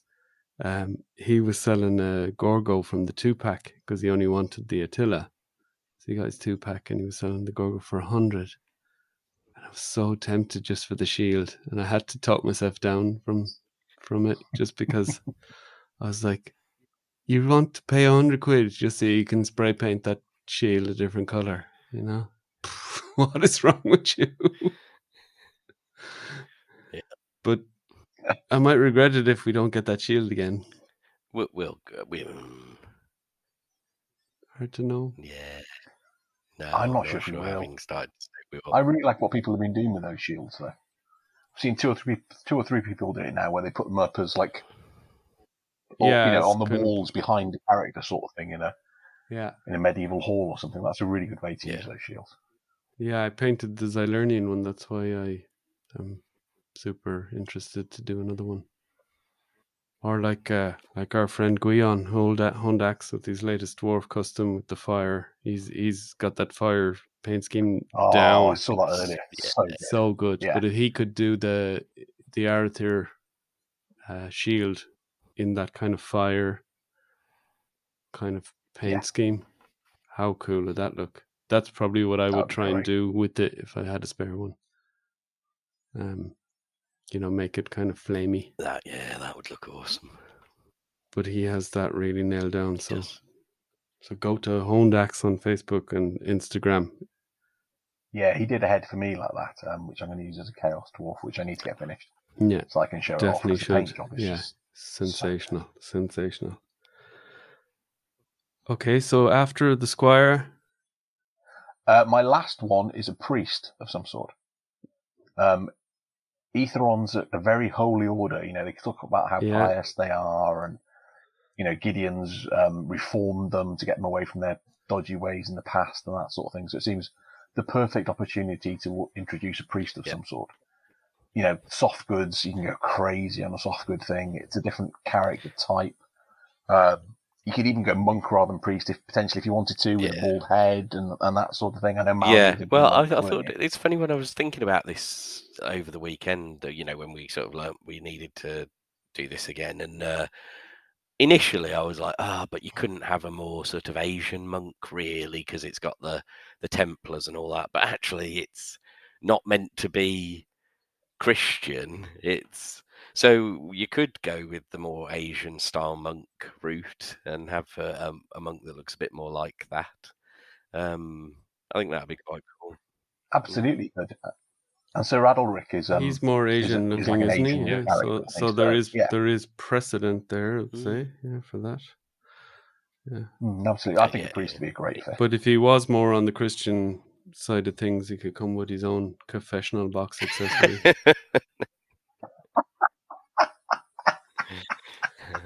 We'd buy it, no? Well, I'm imagining him with an incense burner and just like waving it around and all this. Oh, I'd be sticking the incense. I remember that from my childhood. That's where a monk or a priest would be cool, just their weapon being a big scepter of some kind. That'd be awesome. So that's our... I think that wraps up our All Stars 6 chat. Mal has one more thing. And I think it now would be awesome to get another angel character as well. Maybe a male angel. Yes. We've or even a wings pack just to stick on. Potentially, Ignatius. Yeah, potentially that would be awesome. That would work. It just to get more brown feathered wings. Because Gadriel was the last one, and she was the last one. Yeah. Well, she seems quite easy to get in the States. People are at least happy to pass her about a bit, but she's not that easy to get hold of. So, and I don't think she's going to get a redo anytime soon. No, I don't think she was popular enough for that. But maybe a male angel. Unfortunately, she's great. I was gutted. I was one of those people who, when she came back in stock on Big Bad, I ordered her and they miscounted their stock. Oh no! Yeah, so I missed out on it. Oh, I think I got it on the previous pass. On Big Bad, where they did obviously deliver. That's my other one. Another angel with the wings. Yeah, because they talk about the city in the sky, don't they? In one of the bios or whatever sort of thing. So that would be that'd be a really good call. Yeah, and as you said, Matt, like 1.0 male one. With like a big hammer or something cool, like that would be awesome. Coming down and smiting its foes. That would actually be pretty awesome, definitely. But so that's my my last one. So that's All Star 6. So if you want to pre-order that, it's the Four Horsemen website on Saturday. Surely all those will be there, so don't worry about it. Everything we've said will be included. Yeah. Don't even need to watch their YouTube live stream. This is it. Yeah. This is it. It's actually going up on the Friday night. They put something out earlier to say it's Saturday for us, relevant. We're EuroLegions podcast. This isn't going to be relevant until Saturday. This is very true. Yes, I will not be staying up to watch it on. Mal will, but he's young, free and single and childless, Rich. Free and single and childless, not so young. Yeah, no, I'll regret it the next day. I've got a 5-hour drive on the Saturday, so there's no way I'm staying up till 2 in the morning or whatever to watch that release. So that's our chat on that. So I said to the lads, I was having a horrible week last week. I had spilt deep fat fryer fat all over my balcony trying to change the oil. I had turned up for one of my weekly appointments an hour early. I was really in a haze, and then the podcast host, recording host, decided to mess up our files and ruin our episode. It comes in threes, so I've put a backup solution in place, so I'm really sure we're going to get this one out. So that's All Star 6. So let's move on to some further talk about some other things.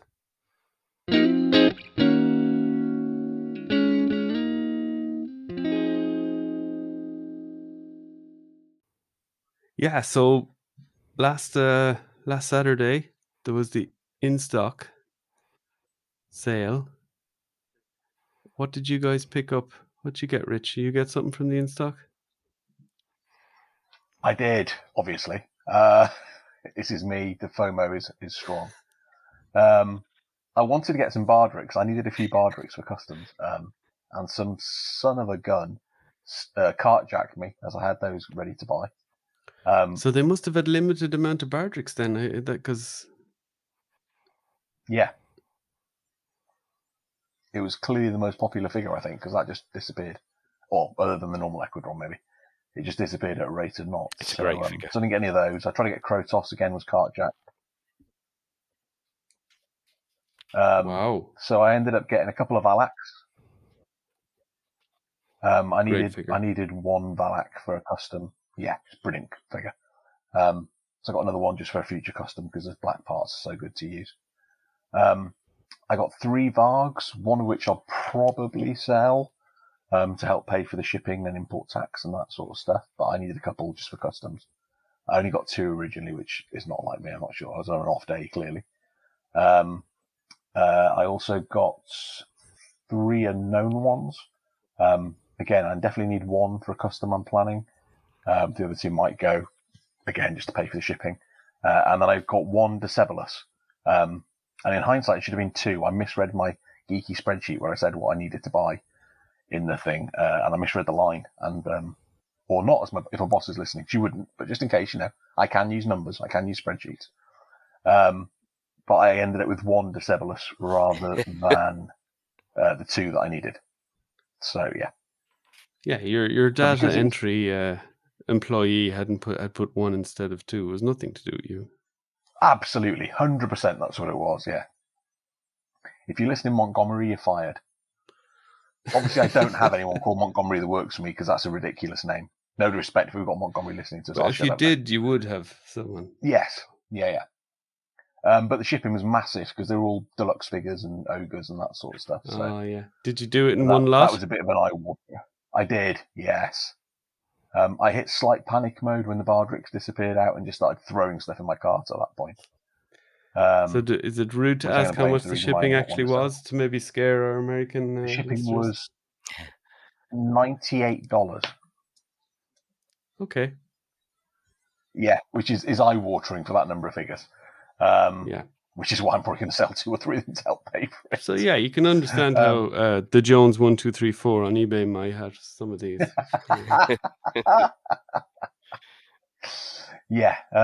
Yeah, So I dived in and got a few bits and bobs. All right, you, Mal? No, I didn't buy anything. I considered a Varg and a Valak for the parts. Maybe a couple for the parts, but I just decided there's so many things coming up. And, I've already spent so much this month that it was time to be sensible. Doesn't happen often, but it seemed necessary. Yeah, same for me with All Stars 6 coming up now as well, and with the Monkey King drop, with... what did we have? Some of the third-party stuff that was it May or April? May was third-party crazy for me, anyway. It was so much bonkers. Good stuff. So, in past years, I probably would have absolutely lapped up this sale, and I probably would have gone back this week for the figures that had loads in stock and bought myself loads for customs and. Also to hold for a while maybe and sell in the future or whatever. But no, this time it was nothing, zero. I can't believe there were Vargs left. I think that's people not realising the potential. Also, it's just the deluxe price is a little bit more and the shipping is a little bit more. It's only tiny bits, but that maybe...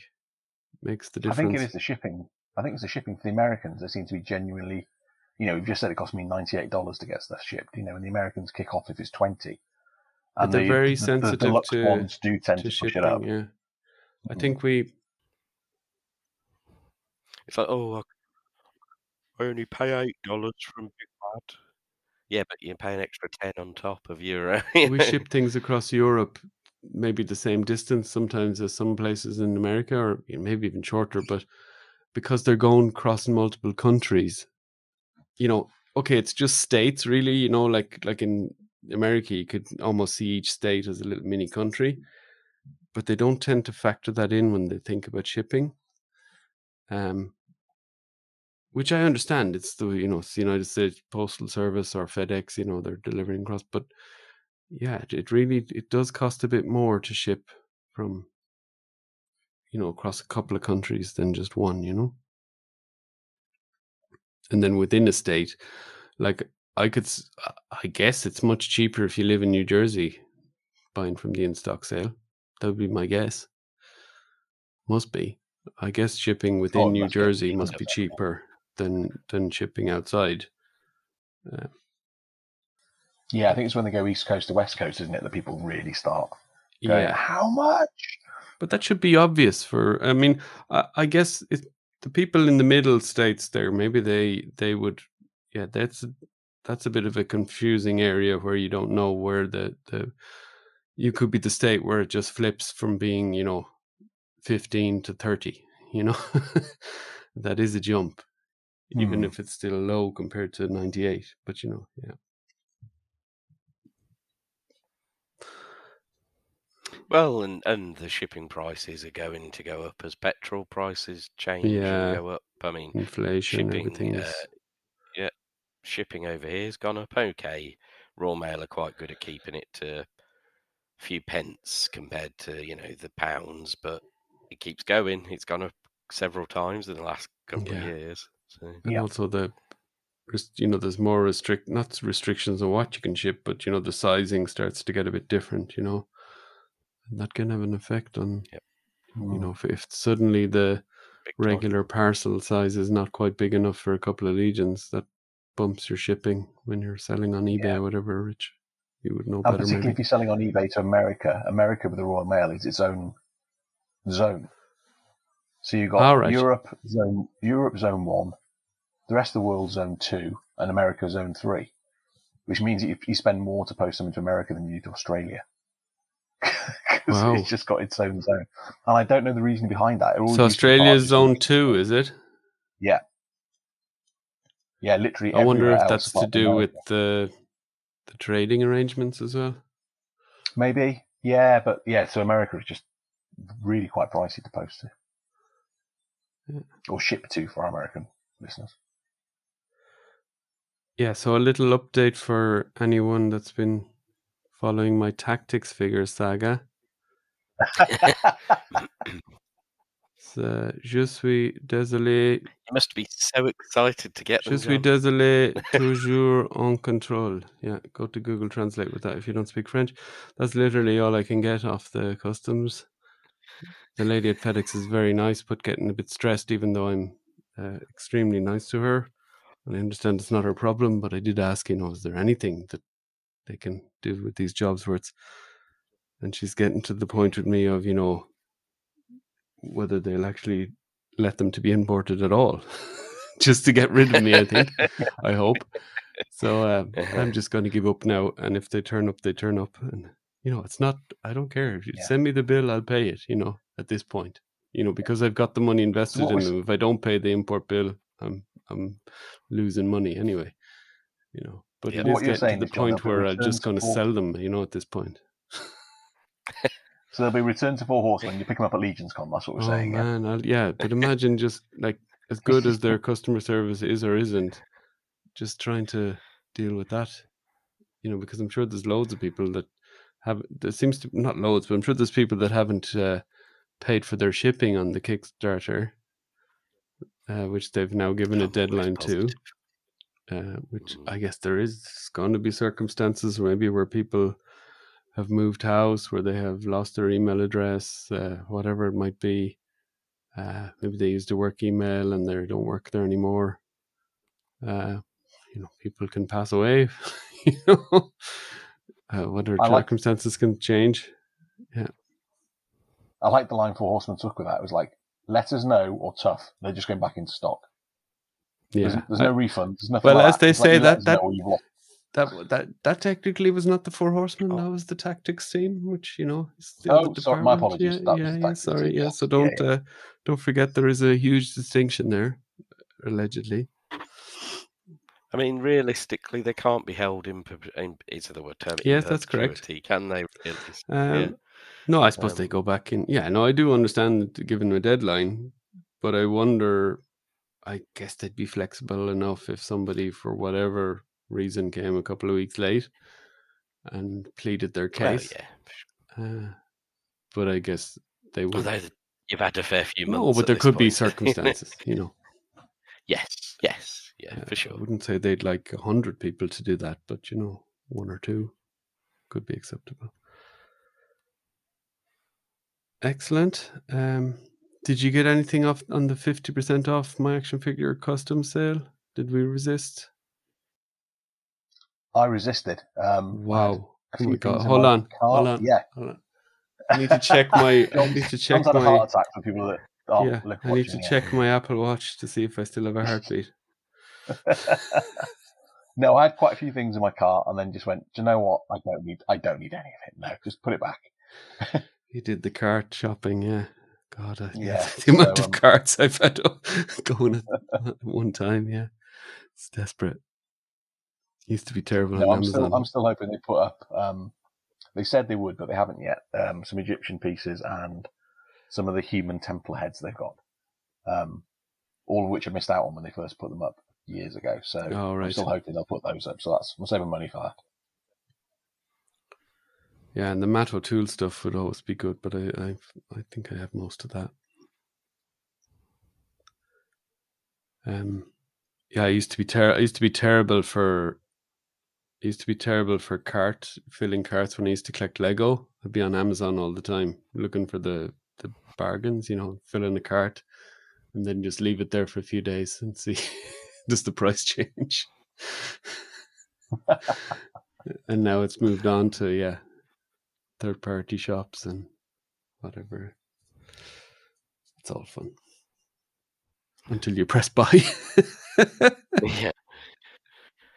That's it. Until the money actually leaves. Until a bank statement comes through, isn't it? And then it's just like, oh, God. Yeah. What was I thinking? Indeed. Once again, eBay, the Jones 123 4. Help me pay off. What was I thinking? 5, 6, 7, 9. 8, 9. No, I did get my Savage Crucible graphic novel in this week. Ah, awesome. Which I've not had a chance to read yet because I've come up on holiday, so I'm away sort of thing and busy with stuff. But that's a lesson to the AWOC team, who quite frankly are dead to me now. But I thought Wave 2 was coming at the end of April. 30th of April, they assured me. Yeah. So, and you know, and then they just don't tell anybody anything because they're just useless for that sort of thing. But I got my graphic novel from Savage Crucible, so I'm very much looking forward to reading that when I get home. So that's a physical copy. Physical copy, yeah. I'm old school. I don't want digital stuff. No, I love that. Stuff. I love that for that type of stuff, especially for limited run type of stuff. I love that. Yeah. And I got carried away but I got suckered in on eBay and bought my second Chap May camel. From AliExpress, is it? No, it's from eBay. Somebody in the UK was selling one for like 10 quid. It was just like, boom. Yeah, thank you very much. That's easy. You know, you don't even need to explain that one. On the bank one for Grisha now and one for Match Figure Customs had a Bedouin head. So I got a camel for my Bedouin when I finally get around to creating. And do you need to add any paint to those, or are they decent enough? If you want to do it properly, you probably would, but I'm happy enough. It's it's not obviously cheap or anything like that, so I'm gotcha. Happy with it. And when they're a part of a scene, it always works better when it's part of a group, you know. Absolutely. Yeah, I got a giant Markor the other day as well for a dwarf to ride, and again that's really, really, really basic paint, but it'll be fine once the figure's on it. Cool. You know, you're not going to worry about the paint on the ride. No, of course the figure will be taking them a lot of the attention away from the... Yeah. Very good. Well, I'm looking forward to getting my heads... I think they're arriving this week from Seba for their April sale, the animal ones. I already got one from him that came with the Sidon set that he sent us for the giveaway, which we'll do maybe on the next episode. We're going to do a little competition, but it won't be that easy. You'll definitely have to listen to the episode, and you might need to have a little bit of knowledge of previous episodes, and we'll give that away. And it can be unpainted as is, or painted if you want. I can paint it for you how you want. You'll have to wait a while for that part of it, but otherwise I can ship the unpainted straight away. But he did include a rhino head in that pack for me as a little bonus, and I did a custom with the rhino, posted it on our page. Really enjoyed that, and then that gave me an idea to do more and more of those with the heads I've got coming. That rhino head was an awesome job. Yeah, it's really good. It's a really nice head, and yeah, I was really happy with how the custom turned out. And I did it in dwarf scale, which I think worked really cool for the rhino. And I got a second rhino head coming, so I might do a Rocksteady tribute with that one. Oh, okay. Yeah. That would be fun, because Mark Calvo, I think, mentioned Rocksteady. No, I don't have the custom I did was just the kind of colors I like to do, or I wanted to do. But that might be a fun one to do with this second head. Yeah. No, I had my Pantry Dog Toys animal heads in too, which included a couple of free gifts. Just saying, other people that sell stuff. Oh, wonderful. Wonderful. What did you get as free gifts? I got a couple of samurai face masks, because I bought a samurai helmet and one of the face masks. And I got two free face masks in there, which is awesome. And I also got another free head, which I can't remember what it was. But does that mean then that that's going to cost you about... Sorry, John, were you saying it's going to cost me money to get them painted? No, to get more bodies specifically for these freebie heads now that you had, that weren't already done for in your spreadsheet. Is that going to be a new line on the spreadsheet now? Oh, you know what you're doing with your freebies, Pantry Dog Toys. Yes, it will involve more samurai characters, yes. But no, what threw me slightly was that a lot of the heads had the bog goblin style of things with the plugging bit that goes into the torso, which scuppered two of the customs I had planned, because I was going to get torsos, like 3D third-party torsos for them. But then Anthony Housiel came to my rescue with the fat torsos you mentioned a couple of weeks ago, John, and I know you were keen on them. Yeah. Because obviously, because their torso, their chest plates, then I can use that with these plug-in heads sort of thing, and that'd be fine. So, yeah, I believe Anthony has them on sale this week, so you should reach out to Anthony if you want some. Ah, there you go. Yeah, because I want a fat hippo and I want a fat panda, so I need the belly torsos. There you go. So maybe we'll do a joint order from Anthony. We'll have to reach out to him. There you go. I might join in on that one. I know Anthony's a listener, so maybe he'll reach back out when he hears this. We can be super lazy.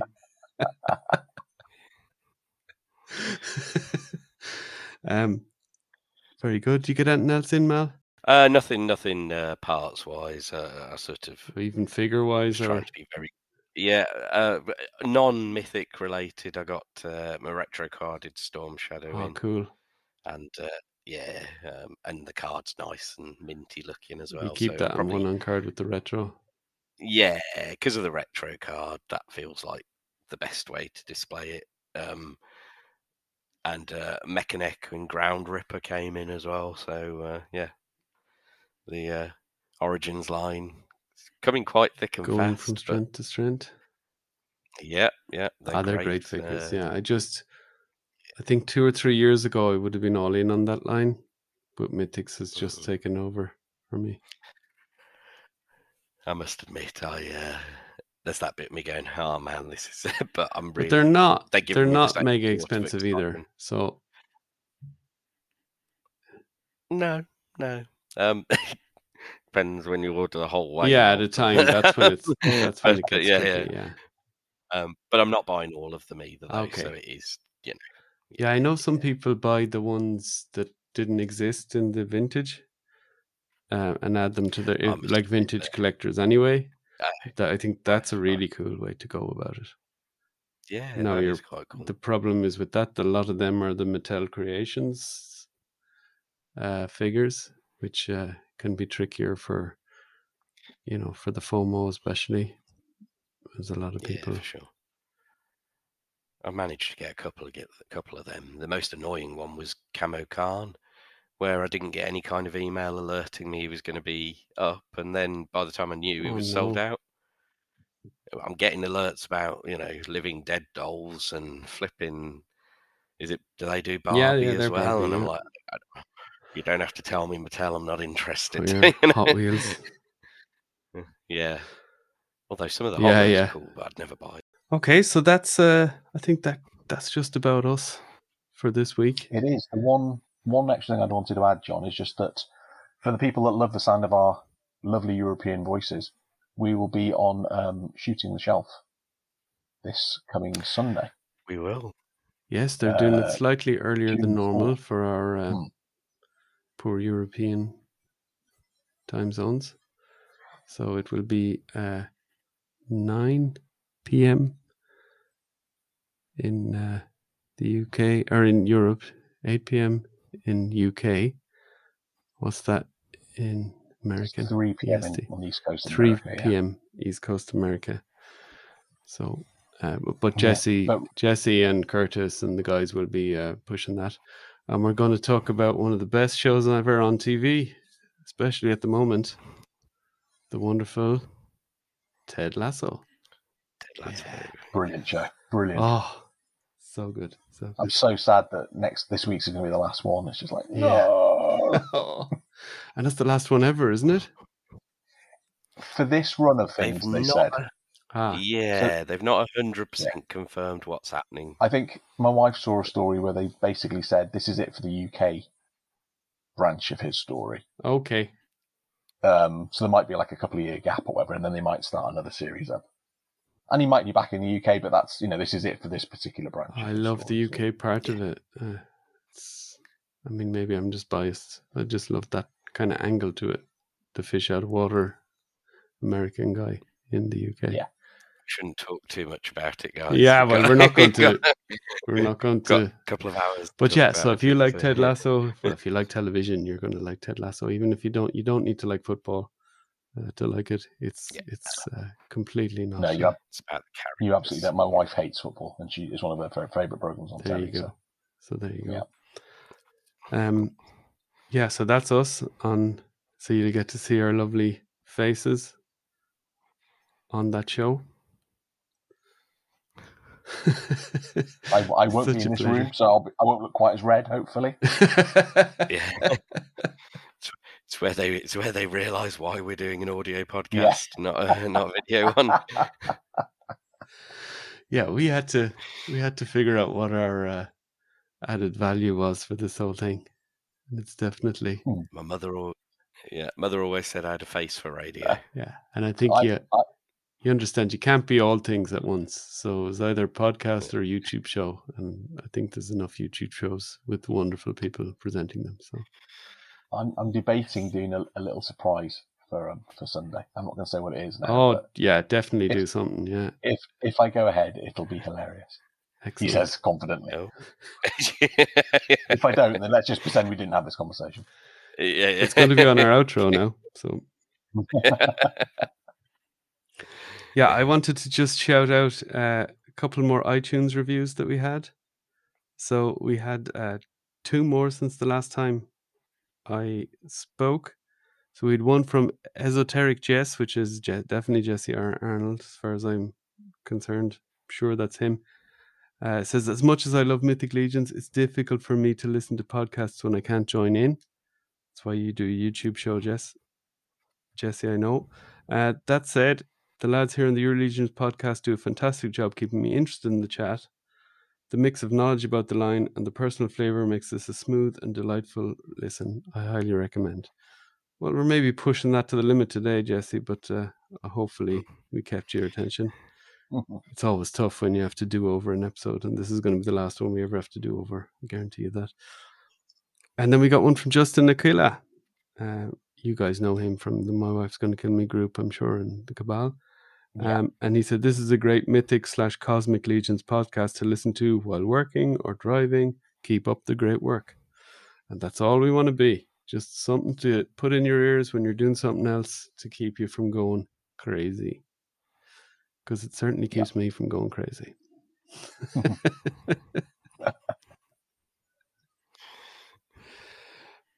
Very good. Well, thanks everyone for listening this week. Slightly later than scheduled. We're going to try and be back on schedule on Friday if we can. Maybe a little bit later than normal, but we're going to try and reconvene later in the week and chat about the rest of the reveals and a few other things. And if I get my tactics figures in, we can definitely talk about them, which would be fun to do. So we're not talking about those then? I guarantee you we're not. And if we are, I'll be very, very happy and perky on the show. But we surely have stuff to talk about. So that's it from us. Thanks all for listening this week. So have a great rest of the week. Enjoy, and your Legions will be coming back to you again for episode 13 this Friday. Friday 13, but not Friday the 13th. Bye for now. Bye bye. Stay safe out there, everybody.